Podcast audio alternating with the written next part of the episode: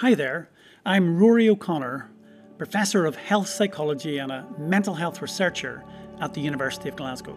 And I'm Craig, a filmmaker and content creator at MQ Mental Health Research. And welcome to MQ Open Mind, a podcast that brings together lived experience with scientific research to help us to better understand mental health problems. And we hope to do so in a way that is accessible to all. This week we have Associate Professor in Psychiatry at UCL and Consultant Psychiatrist at Camden and Islington NHS Foundation Trust, Dr. Alexandra Pitman. In this episode, we spoke about loneliness, the importance of inclusive research, and enjoying solitude. Welcome, Alexandra. It's absolutely a delight to have you on the podcast. Obviously, we know each other um, and in our academic lives, so I'm really delighted that you can join us today, Craig and I, for MQ's Open Mind podcast. And we're really keen to discuss really loneliness. Not, I mean, because loneliness, when I started out as an academic, that wasn't really a topic or focus in terms of research or even on policy. But that's been a big change. And that's something we're hoping to get into maybe with some discussions with you. But maybe first, it's always good to get some sense of who you are. So could you, I know you're a, a psychiatrist, but can you tell us a bit about your journey into psychiatry and and really what your interest in. I know you have an interest in suicide, but it's broader than that. It's also in loneliness and other aspects. So maybe can you start at the beginning, please, Alexandra? Sure. Well, thank you so much for having me. And I think, you know, the social determinants of health have always been of interest to me. So going through my medical training, I did have a suspicion that I would be interested in psychiatry, but you obviously only know that when you actually have your psychiatry placements. And I really, really enjoyed them. So at the first opportunity, really decided to do a training in, in psychiatry. And after I'd got all of my exams out of the way, this opportunity came up to pursue an academic career. So I came to UCL, where I was taught by some great psychiatric epidemiologists. And, and immediately I wanted to focus on suicide. And I started off by looking at the, the impact of, of the suicide of, of someone close to you on your own mental health. And obviously, part of that is that you know the in, in extreme feelings of loneliness that you can feel after a, a sudden bereavement by any cause so that's how i came to be interested in suicide and then further on down the line to be interested in loneliness because obviously that is a risk factor as your own team have demonstrated in a really great systematic review is a risk factor for suicide and and for suicide attempt yeah and so, so then you're the I was saying it's uh, really interesting the balance if you're a clinical academic as you are, that balance between that clinical work and how that informs with your your ongoing research. So is that synergy evident in the work that you've been doing or have done? It really is actually. And because the way my job plan works, like many clinical academics, it's 50-50. So I spend part of my time in a, in a veteran service. It's a veteran mental health service for the whole of London. And as is always the case when you start to do some research in your clinical work, you will bring hypotheses from your clinical work and you'll test them in your research work. And then you'll bring your findings from your, your research work and you'll use them in your clinical practice. So when I first started out as a psychiatrist, I would always ask people, is there anyone in your family who's died by suicide? And that's obviously standard practice mm-hmm. for any clinician doing a risk assessment. But then when I started to investigate the impact of the suicide of, of a close contact, I realized that it didn't have to be a relative. It could be a friend, it could be a partner, it could be an ex partner. So now I always ask about that in my clinical encounters. And I just discover all of these patients who've got these horrendous experiences of knowing people who died by suicide. And if you think about people in mental health services, they often meet other patients in mental health services. They might have relationships with people who've got mental health problems. And that in itself increases their risk that they might experience the suicide of people with severe mental illness. And then thinking about loneliness now, it's only in the last few years that I've been interested in loneliness. And I never used to ask about loneliness before. Mm-hmm. And I suppose partly that's because I just wasn't aware that it was it was so clinically significant. But maybe I was also drawn in by how stigmatizing that question could be. And I knew that people didn't want to be asked how lonely they are.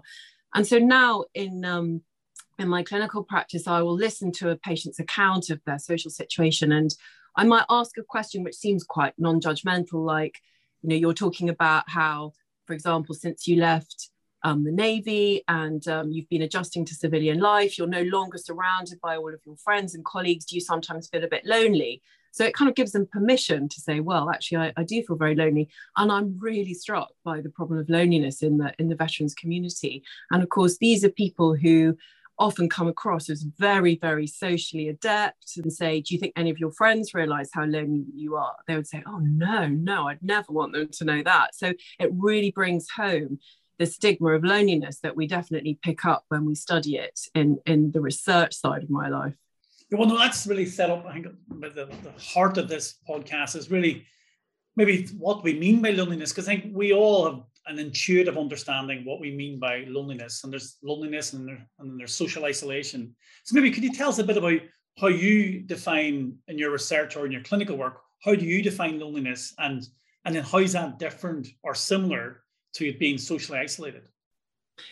Well, I'm part of a network of um, researchers and policymakers and practitioners and people with lived experience of loneliness. And we're part of the Loneliness and Social Isolation and Mental Health Research Network. And so, in, in all the work that we've done, we've tended to conceptualize loneliness probably most simply in terms of the subjective feeling of your social relationships just not being up to scratch, not being what you would desire.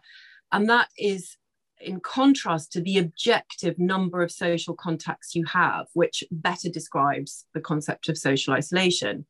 And I think that people who tend to be um, very socially unisolated, so they've got lots of friends and family, find it really difficult to name their loneliness because they can't conceive that it's possible that you could have all these friends and family and yet feel so lonely. And, and actually, that's probably even more stigmatizing for them because they think, you know, nobody's going to take this seriously. They'll point out how many friends I've got, whether in, in my day to day, you know, face to face um, encounters or, or my friends on social media, how can they possibly understand how I feel? And yet it's quite possible to feel really lonely when you're surrounded by people. And in fact, in the qualitative data that we've analyzed in our in our group, we we've we've often observed that you know it's when people have loads and loads of people around them. They might be at a party or in a pub or in their hall of residence surrounded by people.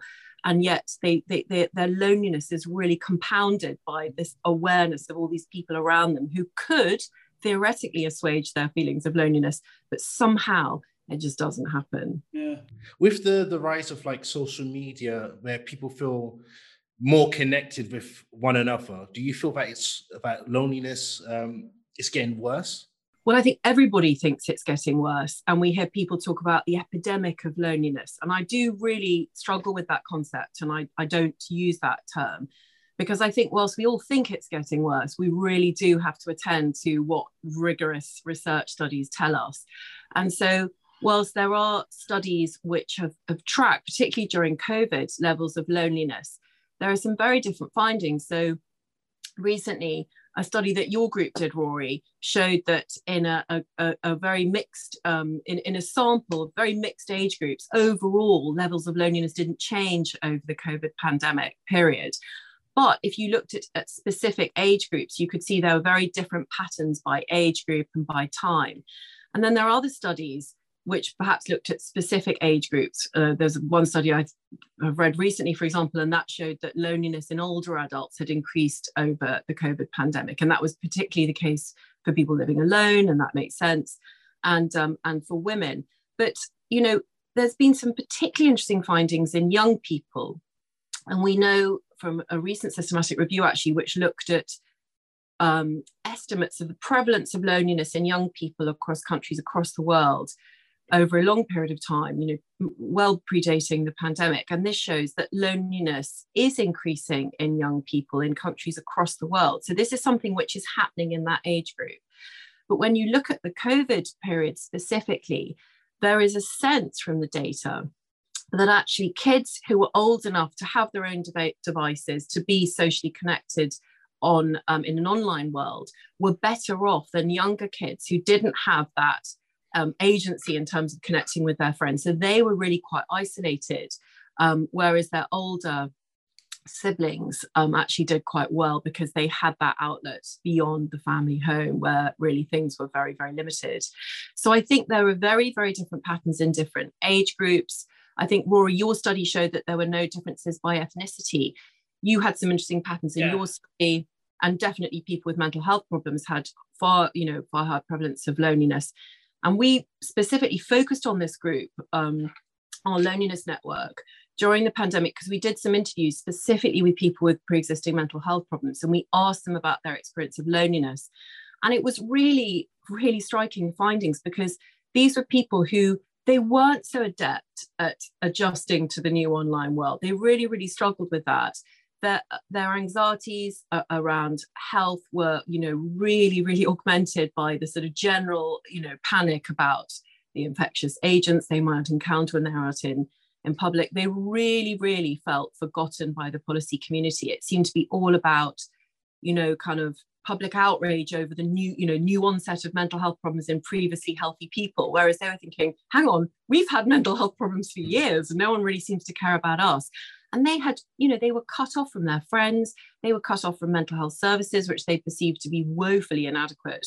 And the you know the the online services that were put in in their place were really not not good enough to meet their needs as well as a complete shutdown of a lot of services they'd relied on in the voluntary sector um, community. So it really really was a rough ride for that group of people. And i think we've tried to really prioritize that group in our research because they are tending to be forgotten in in, in other um, pieces of research which tend to focus on you know, new onset anxiety and depression no, I think you're, I mean, I think you made such an important point about, well, the broader point is we're not all in this pandemic together. We never have been. And there's lots of communities and individuals who've been left behind. And it's, I think the people with pre-existing mental health problems and all the data we've got and seeing other countries across, not just in the UK, across the world, I mean, I mean, the huge um, impact on, on, people's mental health doesn't matter which indicator. If you have pre-existing mental health problems, much more lonely, much more likely to have depressive symptoms, much more likely to be suicidal, and so on. But the thing that struck us when we were looking at the more our more recent data, so we've been tracking, um, Craig, for your benefit, we've been tracking the mental health and well-being of a sample of the UK since COVID began. Mm. And I and and absolutely, Alexandra, as you say that the the um, older adults, we didn't see initial phases of the pandemic. We actually relatively stable were the levels of loneliness. Now, young people reported the, were reporting high levels of loneliness. People with pre-existing mental health problems, women, people from more socially disadvantaged backgrounds, all the stuff we would have predicted because of obviously pre-existing inequalities just being exacerbated. But there is certainly some signals as as the pandemic has gone along, older adults are reporting, starting to report, it's still much lower than younger people, starting to report higher levels of loneliness. So I think it highlights that group again, another group who've been overlooked. So I, think it's so important this work, and it's great to see that you're you're trying to not just do the quant quantitative survey based work, but really trying to get to the nuts and bolts and what if, what how these people are experiencing loneliness. And but that the number of times I've heard that line you said about yeah people with pre-existing mental health problems going what well, hold on hello we've been here for a long long time experiencing these difficulties and it's only now there's this light shone on it because of this outrage as you say from the of the pandemic. So I, think that really it reminds us of that we have a long way to go in terms of achieving anything to do with parity of esteem or, or the like. Mm-hmm. But, mm-hmm. but can I just bring you back, um, Alexandra, just to that? So we, we've made the distinction between obviously loneliness and um, and sort of social isolation or being surrounded by people doesn't protect. I wonder then, so if somebody was to say to you, this is a wee bit unfair, I think, but if somebody was to say to you, right, Alexandra Pitman, how do we solve loneliness, right?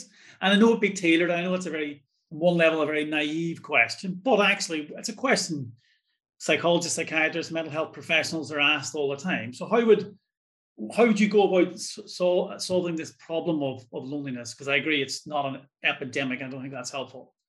I mean, there's so many ways of, of, of coming at this, and I think that first of all, you have to think about the, the approach you take. Are you taking a psychological approach and trying to address cognitions, or are you taking a social approach and thinking about the opportunities available to one?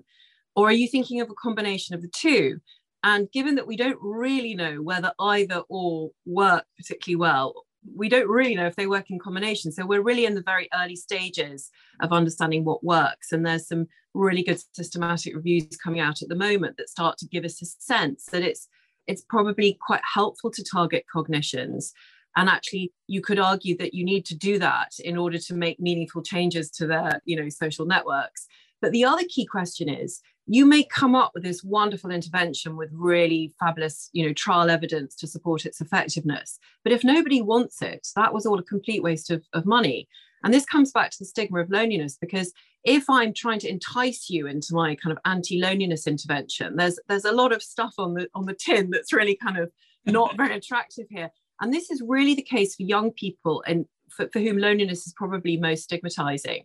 And so that's why we've been trying to do studies um, with young people to ask them, you know, what what would you actually want? And we're actually recruiting for a study at the moment, and that is involving um, a researcher interviewing young people. And initially, inter- interestingly, we were planning to do it as a fo- as focus groups, and it was really difficult to recruit to that. And I think that says a lot about how uncomfortable people feel about discussing these things in a group. So now we're doing it as face-to-face interviews to find out um, what people would actually like, and we're getting the sense that um, badging things as an, as an anti-loneliness intervention is really not going to bring people in. And offering things as a universal intervention so for all young people in a class to help them you know reframe the way they think about their own loneliness or other people who are socially isolated or who appear lonely that's probably a better approach than than trying to target the people who feel lonely. Now there is one benefit i would say of of the period we've just been through during covid is that it has possibly destigmatized loneliness because so many people have really felt lonely and um, bereft of certain um, social connections. So I think that has tended to destigmatize being able to, to describe be aware of one's own loneliness and also identify someone who might be in need of interventions. But I do think we, we need to continue to understand what will work for specific ethnic minority groups, for specific age groups, for specific genders, because otherwise we're, we're at the risk of producing or investing in, in, in interventions designed for everybody that aren't really going to help people that much. I was more of a question of how can somebody identify if they're feeling lonely? Because there's probably quite a lot of denial involved because of the stigma. I think it's some sometimes helpful to read the accounts of people that you might identify with and see if there's anything in there that you recognize. So at the moment, we're doing a couple of studies which I think has, have given me some really interesting insights. So on the one hand, we've done a study where we were particularly interested in international students and their experience of loneliness because they're a group that Rory, you and I know that universities are very concerned about because they're a substantial proportion of the students that we, we teach in the universities, and we are aware that they can feel very, very disconnected. And a lot of them were being taught online during the pandemic, which made things very difficult for them. So what we're doing at the moment is we're analysing data from the BBC loneliness experiment. And this was where you know thousands and thousands of people were asked questions like, what does loneliness mean to you? And what we've done for this particular study is we picked out the responses from people who are international students up to the age of 40 and we are doing a thematic analysis of what loneliness means to them. And there are these really heartrending accounts of people who say, I, I literally have nobody to confide in, nobody to go and have a meal with, nobody to share my joys with, nobody to share my difficulties with. And all of us can identify with moments where we felt like that. But this is a consistent experience for these students throughout their whole time at university. And even though they have social connections back at home, they are just online or down the telephone and they are inadequate for what they actually need in their new host country. The other study that we're doing, which again analyzes data from the BBC loneliness experiment, is, um, is a study which looks at the responses to the question about what do you do to address loneliness. And for this study, we just focused on young people. So we looked at people aged 16 to 18 and we analyzed those data again using the approach of thematic analysis. And this again was fascinating because we found a lot of the things that you might expect to see, which I've already mentioned. When I'm lonely, I connect with my friends, I try and meet new people, I try and change the way I think about my loneliness, and I try and go out and, and put on a brave face. But there was this subgroup of people who were extraordinary because they described that they tried to uh, change the way they felt about solitude. So they tried to enjoy their solitude as an adaptation to feeling lonely. And we were really struck by this because it just seemed, you know, that these 16 year olds and 17 year olds and 18 year olds, they were ahead of the game and they knew that this was a really important life skill that they needed to do, they needed to acquire in order to cope with life over the life course because we will all have moments where our social circles shrink, we move jobs, relationships break down, people die, people just don't really meet our expectations sometimes and they're not there when we need them. So we will all feel an inadequacy in our social relationships. We will feel in, in solitude at times. And while solitude is often a really important state of being, it's a time to kind of recharge and just have space to think for ourselves. And I think that's a component of good mental health. It can be quite painful when it persists for a long period of time, but having the skills to really enjoy that solitude was seen by these young people as really important, and they found it very helpful. So it's studies like that, which I think are really important to complement the trial evidence, because we know that if we try and deliver interventions that are described by young people as helpful, then there will at least be reasonable uptake of those interventions. It really highlights obviously the importance of this co-production approach and co-produced research. But the, but then the challenge is how do we translate that translate that knowledge then into getting it into the trials. I think that's, and we're still, I think we still struggle with that. I mean, as a field more broadly in mental health. But, but in terms of payback, never mind improving the well-being of everybody. I mean, the data on loneliness as a predictor of mortality, not just from suicide, but from physical health problems. I mean, or suicidal behavior. But I mean, it's really stark as well. And it's, mm. is, is, is there some statistic? I might have got this wrong that I can't remember what whatever level of loneliness, but there's some of the sort of classic work from the United States showing that it's equivalent of smoking. Is it 20 mm. cigarettes a day or something like that? It's something I mean I really yeah. I don't know how they've kind of equivalized the yeah. cigarette, but it, it, it's the sort of thing that gets policymakers thinking, okay, I'm going to take this seriously now. So I think that's been quite helpful for the um, the loneliness research agenda and people sitting up and taking notice. And now we have a tackling loneliness strategy mm-hmm. team, mm-hmm. which is a cross governmental policy team, which is fantastic. And they work really closely with researchers. So they've invited a, a, a, whole host of researchers across the spectrum of loneliness research to join them in, in, in creating an evidence group. So they will ensure that there isn't that disconnect between research and policy. So they will say, please, can you map the evidence and work out where there are gaps? And then they will try and commission research that fills those gaps. So that's been really, really helpful for us to work much more closely with the policymakers. And it's been really rewarding to see how seriously they take this, this topic mm-hmm. as a policy priority, but also how willing they are to, to work with researchers to try and get our timelines the same, because that's often a, a, problem when, when researchers are working with policymakers. And, and is that and how is that your experience with the policymakers because they're often on a cycle, uh, an election cycle, so, I mean, I don't know what it's like in England, but I imagine it's the same in the world over. Is sometimes the, the priorities are obviously short-term gains rather than looking at the long term. So, have you had any experience of seeing any of these short-term gains already, or has everything been over? Has everything been overtaken by COVID, or or have you? I mean, what has there? What has been delivered? Because in Scotland we also have a loneliness strategy and so on. So, I'm just keen to see what are, what has actually happened on the ground. I think COVID did slow things down actually. And I think they were very upfront with us about what they wish they'd been able to do and haven't done. And of course, you see a lot of civil servants being redeployed and sent to different departments. And then someone comes come, comes in and has to, to refresh the, the agenda and, and, and see where it's all going. But I, it is still, you know, quite painstaking to, to identify those evidence gaps. Mm, yeah. So you've got to, that is a limiting step really. And we've only just done that and we produced the evidence gap report this January. And so now that the plan is to, to try and commission the research to fill the gap. So I guess it, it always proceeds slower than you imagine. And I'm I'm always feel that you know policymakers look at us researchers and our rather long timelines and think, what are they doing? but you know, we feel that we're working quite hard on it but you know it, it's just like the grant cycle is interminable isn't it? So mm-hmm. we we we do tend to, to work in a, in a, in a sort of stepped approach. So i think you know we're, we're meeting again this week to see where we've got to. We're meeting regularly. And you know i i suppose that sometimes there are periods of time when there isn't a, a minister for loneliness because there might be a cabinet reshuffle and yeah. there's a bit of a kind of hiatus over you know who's been given that portfolio. But you know that there it, that it hasn't been dropped completely. So it does seem to be a priority. And the fact that this team exists and is a truly cross governmental team shows that, that they're appreciating that there are impacts across every single department um, in the government. It's actually housed within the Department of Digital Culture, Media and Sport. Oh, okay. And I, and I think that that's important because it, it shows that there are, are lots of ways you can package interventions to address loneliness, whether it's through, you know, engagement in sport, and the arts, using social media. And so I, I think that's been a really valuable experience actually.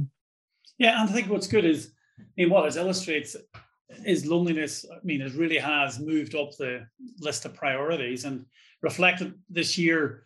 The Mental Health Awareness Week theme is loneliness. So, hmm. um, so I think again, those things. I, am a, I'm unaware of there previously been a loneliness theme. So I'm assuming that's the first time, is it? Yes, it is. But I think there's that, you know, every summer now there's a loneliness week, which is actually in, in, in June. So we're going to have two weeks of loneliness, you know, research highlighted this year, which is great. so are you, sorry, are you, are you, are you, is your group doing work along or any events for either? Well, in in the first of those those weeks, so Mental Health Awareness Week, we're going to be tweeting some research studies throughout the week, and also some videos which are made by um, an organization called Bespoke, which I know that you you'll be speaking at their conference, mm-hmm. and um, you know that will be available online for people to watch. So we'll be producing videos that will be um, produced by Bespoke during that week. I know that Imperial College have a whole week of events, and a colleague who we both work with, Lindsay Dewa, she'll be giving a, a talk about um, how to use social uh, social media to to promote social connectedness and, and good mental health. So there's lots of events going on. But for us, our big event is actually happening in the second of those weeks. Um, in June, uh, the, the, week in June, and our event on the 15th of June is our final showcase symposium. So our funded period is coming to an end in the next year. So we're basically going to present lots of research that we've funded over the course of that time and, and lots of people who will be uh, presenting uh, important research studies that really kind of highlight the important findings um, that have been produced over that period. So I'm looking forward to that. And, and again, that's free. Anyone can register online for that. That's lots of exciting things going on. If somebody gave you 10 million pounds, what would you invest in? And maybe thinking about loneliness, perhaps, given this a podcast about loneliness, is there like some real ideal study you think, oh, if we knew the answer to that question or did that, that study, that would really help us with the loneliness issues? I think it was really unfair. Sorry. Alex. No, it's. I think it's a really good question. I, I would love to be able to find a, a way of creating a sort of schedule that wasn't too onerous for each individual, that kind of characterized their past experience of social connections, what makes them feel connected, their own profile of kind of cognitive biases about how they perceive social threat and social interaction and their own preferences about things they enjoy, things they value, and how much they value time spent alone and how much time they mm-hmm. need alone. And also, they need to be an enjoyable period of time being alone. Mm. And to use that profile as a way to tailor their own kind of anti loneliness intervention, again, as a kind of life skill or tool, so that if they do go through a bereavement or a job change or any difficult circumstance, they can work out what is the best approach, whether it's psychological or social, um, to, to temper that so that their, their sense of loneliness is reduced and that will benefit their mental and physical health. No, absolutely. No, I get me. I would give you the money. I would give you the money. Me too. what would you say it would be the, in your image, like the future of mental health research? I I, I really, you know, I'm very interested by suicide research, as, as Rory knows. And I'm very interested in how somebody can accumulate so many influences over their life course that will contribute to their own sense of suicidality. And that might be a mixture of, you know, the structural things that we know influence suicidal thoughts, like financial problems, um, relationship breakdown, mental illness, things like that. But we also are influenced by all the people around us and people we know who die by suicide or attempt suicide or talk about their suicidal thoughts by people we see depicted in the media whether they were celebrities or not and all of that can influence our own thoughts about suicide and i'm you know working at the moment on how people assimilate all that and how that changes their own thoughts about suicide. And that is it is also connected to the way we relate to people around us because it relates to the degree to which we feel we belong to other people. Because as as rory's described so well in, in his own model of suicidal behavior when people feel that they have no place in the world and they just don't belong which is equivalent to that sense of feeling lonely and disconnected. And when they feel that they're a burden on people around them that's when they feel that they would be better off dead and that society would be better off without them. So you know what i i really want to understand is how people can really feel so disconnected and of no value to other people that they really feel that suicide is a better option for them. So that's my personal yeah. vision of mental health research but i appreciate it's it's just one aspect of it. Yeah. It's uh your research is quite difficult yeah imagine hearing some of these stories uh, how do you switch off like what do you do to manage your own mental health well, I, I had a, a, meeting just before this with a student who's reading through some transcripts of, of some interviews that we, we did with people bereaved by suicide, and they are really, really harrowing. And I was just reflecting with her that it was really important that we had the space in supervision to talk about how awful these were.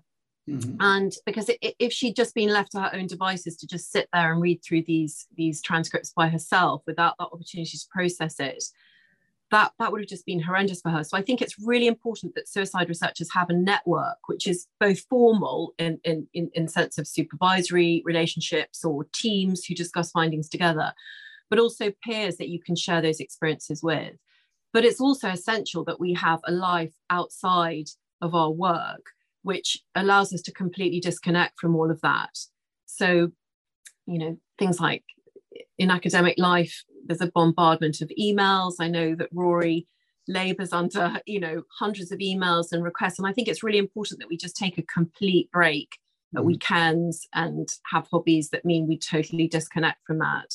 My own personal mental health tip is to go to your local mind charity shop buy a really complex thousand piece jigsaw of a, of a theme that you know a view that really pleases your your retinue and then just st- get stuck into that. So, are, I, this is something I, I've learned about you today. I didn't know about your fascination with jigsaws. It's more stressful for me. yeah, no, exactly. and are these, uh, but yeah, I mean, I, in years gone by, I, I enjoyed a, a jigsaw, I must say, but having kids, I remember the challenge was then doing jigsaws and inevitably there'd be pieces missing and then because we'd have lost the pieces. And then I, I used to always find that quite, I struggled with that. Where is the missing pieces of the jigsaw? But obviously that wouldn't have happened to you, Alexandra, clearly. It's part, it's part of the joy, just feeling really kind of wound up about it. But I think this does relate to what we're, we're talking about because, you know, jigsaws are things that you can do in solitude and enjoy your solitude. You can do it with people buzzing around you and talking to you and maybe helping you out a bit um, but not for the final piece because you want to do that yourself. Um, so you know, I, I think it's it, it's really hard for people to be told they should be practicing mindfulness all the time because it's it's it mm-hmm. seems to be the panacea that everybody suggests for everything, and it's really difficult to achieve a, a state of mindfulness. And I think that we need to kind of let people off the hook a little bit and let them find their own way to achieve this kind of other world where they're not thinking about other things because they're thinking ooh, that shade of blue is very similar to the, the houses in the top left corner. So, yeah. you know, that's what works for me. But I, I think people need to to find the trick that works for them because it's not necessarily something that involves following the mindfulness handbook. Mm-hmm. I think it's, I mean, it's, we all have our own ways of managing these things, I mm. suppose. Mm. But I think one of the things I've really taken away from what you've chatted about earlier was we should be more connected. We should be doing all of these things or feeling as if we are. And I think there is something about us thinking about our, what our own needs are. And actually, sometimes, actually, Craig and I have talked about this about Craig. Um, won't mind me saying, because he shared it himself. And, um, is that you like to spend time on your own as well, Craig, and you really value yeah. that? I, I mean, I think that's really important. Mm. And I think that it's a real luxury to spend time by yourself because if you think there'll be lots of people and we saw this clinically in the pandemic because they couldn't find any time to have privacy for their zoom calls they have people around them all the time and actually carving out some time when you really are alone and can use that time to enjoy yourself rather than catching up with cooking meals or trying to go through your benefits forms or something like that. Mm. It's quite a privilege to have solitude sometimes. Um, but then conversely, for other people, they just have too much solitude and a real sense that nobody wants to fill that time with them and that they would be a burden on others if they said, Oh, would you like to join me to do something? And that sense of being so repellent to other people is just so eroding of your self image, isn't it? And that's what comes up again and again in the qualitative research that we do. I know it is heartbreaking. It's a number of people in our studies we've we've spoken to, and it's over the years, and as you described, really heartbreakingly, Alexandra, is that sense of I'm not worthy or worth somebody spending time with me or just even connecting with me or sharing a word. And, and, and I suppose in that context, then, have we got have we got a tip just for anybody out there? What can we do, any one of us, to help somebody else feel less lonely? I suspect from from reading these accounts in, in the qualitative data we've analysed is that there's some some groundwork to do first eh, with regard to, to enjoying solitude and being comfortable in oneself. And what you're describing, Craig, is somebody who feels really comfortable being by themselves and telling other people, this is something I enjoy. And once you feel comfortable in that, in that state, I think you're better prepared to make overtures to other people and say, shall we do this? Because I think that there are all these social rules to navigate about not looking too desperate, not appearing needy, and it, these are really complex communications. And I talked earlier about international students, they're trying to navigate this in a completely different culture. Um, I think that trying to examine the way you feel about your own loneliness and the way you feel about other people can be quite instructive because if you have these absolute views, you know, nobody's going to want to hang out with me, um, everybody's staring at me because I'm standing by myself. You know, these are really going to, you know, cut out all you know attempts at making overtures to other people so i think being aware of the way one might have quite unhelpful thoughts about how other people might react to one and perhaps challenging those thoughts can help when you do make the effort to sign up for a course mm-hmm. change jobs do something different and you know the more time that you spend enjoying your solitude out in public, so sitting in a cafe with your book, whatever, the more that you create opportunities to interact with other people. But again, you know, it sounds lame, but it, it, it's it's important to say it's just so different for everybody. So I've said before that you know the the state of research into what works to address loneliness is really in its infancy, and I think the more that we investigate this as a, as a uh, you know as a team of, of researchers and practitioners and people with lived experience the more we can provide kind of tips for people that are helpful. And I, and I guess I should really promote something that we produced recently which was a loneliness resource for for people who feel lonely by people who've experienced mm. loneliness and mental health problems. And it was it was a co-produced guide on what to do if you feel lonely. And we've um included this as a resource on our loneliness and social isolation mental health website. So I think that kind of thing where it's tailored to a specific group can be really helpful because if you identify with the people who wrote the guide, it's more likely to be helpful to you. Yeah, I think it's great. And, and if it's okay, then we'll in the, in the, show notes we can add links to to yeah, those resources. That'd be, that'd be fantastic. Mm. Alexandra, we're, we're, sort of coming towards the end, and I have a couple of quick fire um, questions which um, I haven't told you about. I forgot to. so, These are the most important questions as well. But just given we've been touching on some heavy, heavy material, it's just it's nice to end a bit more in the light, a little more lighter note. But Alexander first, anything you're thinking we should be saying? I think one thing that's important to say is that there are quite limited validated measures for capturing loneliness. And we, we tend to see um, the UCLA loneliness scale that's used in a lot of studies the de Jong-Gierveld loneliness measure that's used in a lot of studies, but there are concerns um, that perhaps they might not be capturing the full range of experiences of loneliness, and they, they might be probably very culturally narrow. So I think we do need a lot more work to understand and capture the experience of loneliness in specific groups and develop measures that would perhaps be more suitable for them. So, Alexander, the last two quick fire questions. So, and apologies for not giving you advance warning of these, but let's see how, how we go. So, so if you're thinking about somebody living or dead, it doesn't matter who they are, it doesn't have to link to loneliness, but who you could have um, dinner with, who do you think who would it be? Who's who would top of your list?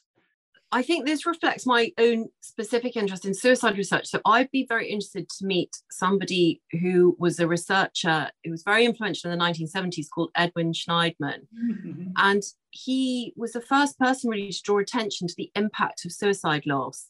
And he came up with the first estimate of how many people were, were greatly affected by suicide loss, which actually is a you know significant underestimate when we think about what we currently think about the, the, the, great number of people affected. But what's so important was that he was the first person to draw attention to this and to think about, you know, all of the, the, the manifestations of grief after suicide loss, including loneliness. Yeah, it's funny you mentioned Ed because I I never met him, but I wrote to him. I wrote to him, and so I wrote a book in the year 2000 and on suicide, and I covered a lot of his work and I sent him a copy, and so he replied, and I was so actually I got the let the replies. Thank you. Well, I was so I mean I was so delighted and honored. For those who are listening, this person um, Ed Shneidman was is like the founding person in sort of the modern suicide research, and he founded the first suicide prevention centers in Los Angeles, I think it was, and he spent from the 1950s for about 50 years in almost. I think he died not that long ago. A really tiring force and and really incredible in, in terms of bringing. I always think he brought the humanity, mm. the humanity into suicide prevention research. Mm. That's a great suggestion. So that's a really, really, oh, that's interesting. Okay, and the last one then, Alexandra, is thinking back to your. We're all we're all a bit older now, and um, you're thinking back to your younger self. What advice would you give your 16 year old or 18 year old Alexandra about what you've learned since? Gosh, that's a good question. Um, I think that it, it, social relationships are so important to our our everyday quality of life and the way we approach our careers and our personal relationships and I, I think it goes back to what they said about enjoying solitude and learning like craig to realize actually it's a really enjoyable state of being and to never feel over that period embarrassed about standing alone at a party or sitting alone in a cafe to model mm-hmm. you know enjoying that time alone because i think we can sometimes crowd out um, our ability to just have that white noise by our seeking out of social connections. And some of them maybe aren't of you know particularly great quality. And actually if we preserve that white noise and this is a term that i i i learned in a in a kind of leadership course actually at ucl they talked about the importance of having time whether you're you know making a cup of tea to just be in the moment. And i mm. suppose they're really th- talking about mindfulness but you can crowd that out with you know tweeting somebody or making a phone call. And actually you know i think i i wish that 16 year old self had embraced solitude as a really important part of their life to really enjoy that white noise. Yeah that's, that's a great piece of advice just taking time just to the quiet times are really mm. really important aren't they? Craig any final thoughts for you from you? No um, just to go on like what you just said alexandra it's it's true because when i was like 16 18 i felt really uncomfortable in the mm. fact that like why can't i join in with the group? There's something wrong with me whereas over time i feel more comfortable in it and it's it's uh, it's not an issue anymore I was um, really struck by some young people who talked about really difficult times when they were 16 and going through school and not feeling like they fitted in at school. And then they they transitioned to a new period of their lives. Maybe they're in work or maybe they were at college. And they would talk about this moment when they finally found their tribe and they finally found people they could connect with. And it was a seismic moment for them. And you, sometimes you just have to wait to find your tribe and you may feel like a misfit but it's it's not going to necessarily be like that forever and i think it's really difficult to reassure a 16 year old that that that you know is probably going to happen at some time soon. And until then in biding their time it is probably a good thing to enjoy their solitude. Because the alternative which is just continuously being surrounded by people you cannot connect with is really really eroding of one's mental health. I think on that note that's a great ending because in my head we're trying to promote a podcast. So when you're enjoying your solitude please listen to our podcast. on that, on that but don't allow your thoughts to be crowded out by ours. Yeah, okay. But then take a break when the podcast ends and do and do that um, self quiet reflection. Yeah. Seriously, Alexander, that was a delight. Thank you so much for sharing your Thank knowledge, you. your expertise, and obviously your own experiences. And um, and have a great day. Take care. Thank Fantastic. you. Thank Bye. you. Bye. MQ Open Mind is presented by MQ Mental Health Research, the only organization that exclusively invests into scientific research around mental health. Our vision is to create a world where mental illnesses are understood, effectively treated, and one day prevented. Visit mqmentalhealth.org to learn more.